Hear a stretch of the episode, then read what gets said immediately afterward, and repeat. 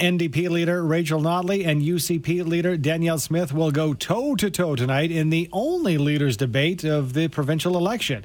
You can hear the debate, by the way, tonight live right here on QR Calgary, 6 p.m., and on global television as well. Our TV partners, you can watch it. What can we expect from tonight's debate? Well, joining us to discuss is the Honorable Monte Solberg, former Conservative Cabinet Minister and CEO of New West Public Affairs. Good morning to you, Mr. Solberg. Good morning. What do you think we can expect to see tonight? Well, I think we're go- going to see both leaders attempting to uh, buttress their credibility in certain ways. I think Danielle Smith is going to work very hard to emphasize her record as premier and some of the policies that they put in place as a way of making the point that she is mainstream, uh, that she's aligned with the values of regular Albertans because that's certainly, you know, something uh, that has been in question because of some of these previous videos that have come out. And Rachel Notley is going to try very hard to uh, position herself as mainstream on the economy. She happened to preside, you know, as premier at a time when the economy was very bad.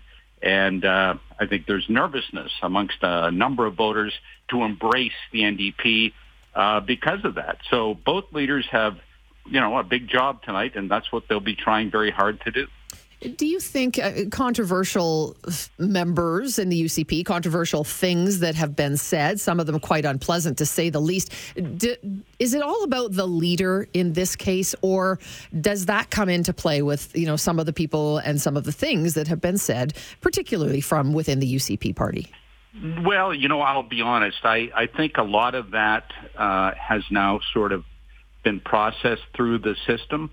And, uh, you know, when somebody says something controversial as a, as a candidate, it just isn't getting the traction it might have gotten uh, a couple of weeks ago. So I think a lot of that has been processed. And now, uh, you know, voters are probably, you know, unlike journalists and old political hacks like me, um, are only now just starting to sort of pay real attention to what's going on. And I can't help but think they'll be looking at bread and butter issues like the economy. Speaking with the Honorable Monte Solberg, uh, otherwise known as, in his words, an old political hack, uh, with us for some ideas here. Uh, let's talk about the unique position that Premier Danielle Smith is in. And I'm wondering if it's a an advantage, a disadvantage, or any difference whatsoever in that she is Premier of the province currently but not voted by Albertans en masse, but uh, by the UCP uh, public and faithful, or, or, party members rather, and faithful herself. Does that make a difference compared to a premier who would have been voted in in a, in a, in a full-on election in the past? Well, you know, this is nothing new. As, as you know, uh, to Albertans, we've seen a number of uh, changes over the years where uh, premiers have been, in a way, pushed out. And so you end up with somebody else who's premier who hasn't been voted in. So that's not new. I think the big thing is the degree to which uh, they see a figure, a political figure standing up and acting in the role of premier, uh, something that Danielle Smith has been doing lately as she addresses some of the fire issues. And of course, she had a chance to stand at the bully pulpit uh, for the last seven months and make announcements around, you know, infrastructure, healthcare, the economy, et cetera. And uh, I think I think more and more people are becoming familiar with her in that role. Calgary looks to be the big battleground in this election. What does it come down to for whoever will win, win in this city? Well, it comes down to talking about the issues that are relevant and, uh, you know, the issues that resonate with people. So while, you know, we're talking about uh, some of the, um, you know, more controversial things that have been said, I think a lot of people will say, well, yeah, but I'm concerned about crime, uh, going to the LRT station and making sure that I can ride safely uh, to work in the morning. Or they may be concerned about the uh, about the spikes in inflation and their ability to, you know, make mortgage payments and pay for groceries. And uh, and of course, health care is such a big issue. And you know, can they get access to, uh, you know, medically necessary surgery? And uh, will there be fast EMS response times. Those are those are the things I think will be more front of mind, and you know that'll be that'll be uh, what a lot of the battle is fought over in in Calgary, which is, as you say, just it's absolutely critical to win in uh, in Calgary these days. underscoring that this is the debate and the only leaders' debate that we'll be witness to ahead of the 29th when we have our provincial election here.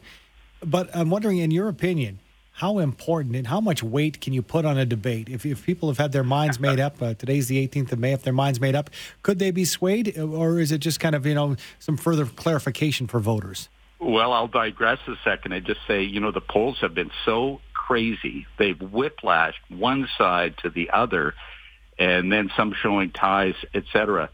I think there is a significant portion of the population that hasn't made up their mind yet. Some of them may have had reservations about Danielle Smith, so they'll get a chance to see her in person tonight and make up their mind. And the same thing with Rachel Notley. So I, I think it probably matters more than than some debates have in the past where, you know, it was pretty clear the direction things were headed. So, uh, you know, a lot at stake, a lot of pressure on the leaders. Uh, but I think they both know what they have to do and uh, expect, uh, you know, both of them to come out with some very clear messages. But after they get those messages out and uh, they start to go after each other to some degree, all bets are off. We just don't know what will happen then. Do you think, or, or, or maybe not think, that someone will have something up their sleeve, just waiting to uh, to to lay out in front of the public tonight? Well, that's always something that uh, parties hope for, and that uh, you know there's an expectation that that may, to some degree, happen.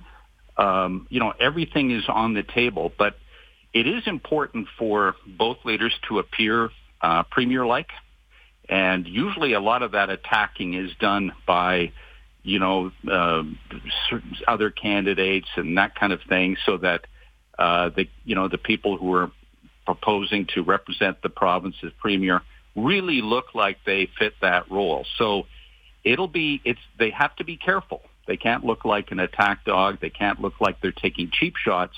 Uh, but on the other hand, they have to be pointed in their criticisms and effective. It's not good enough just to ha- make a point that resonates with the supporters you already have. Mm. You need to make a point that resonates with undecided voters and uh, voters who can be who are still gettable and can be brought over to your side. Mm-hmm. You see what you want. It will be interesting. Mm-hmm. You know, one hour kicking off tonight at 6 p.m. Uh, listening here on QR Calgary on our television partners as well, Global TV. Thank you for your time. We appreciate it. Yeah, thank you. It's the Honorable Monte Solberg, former Conservative cabinet minister and CEO of New West Public Affairs.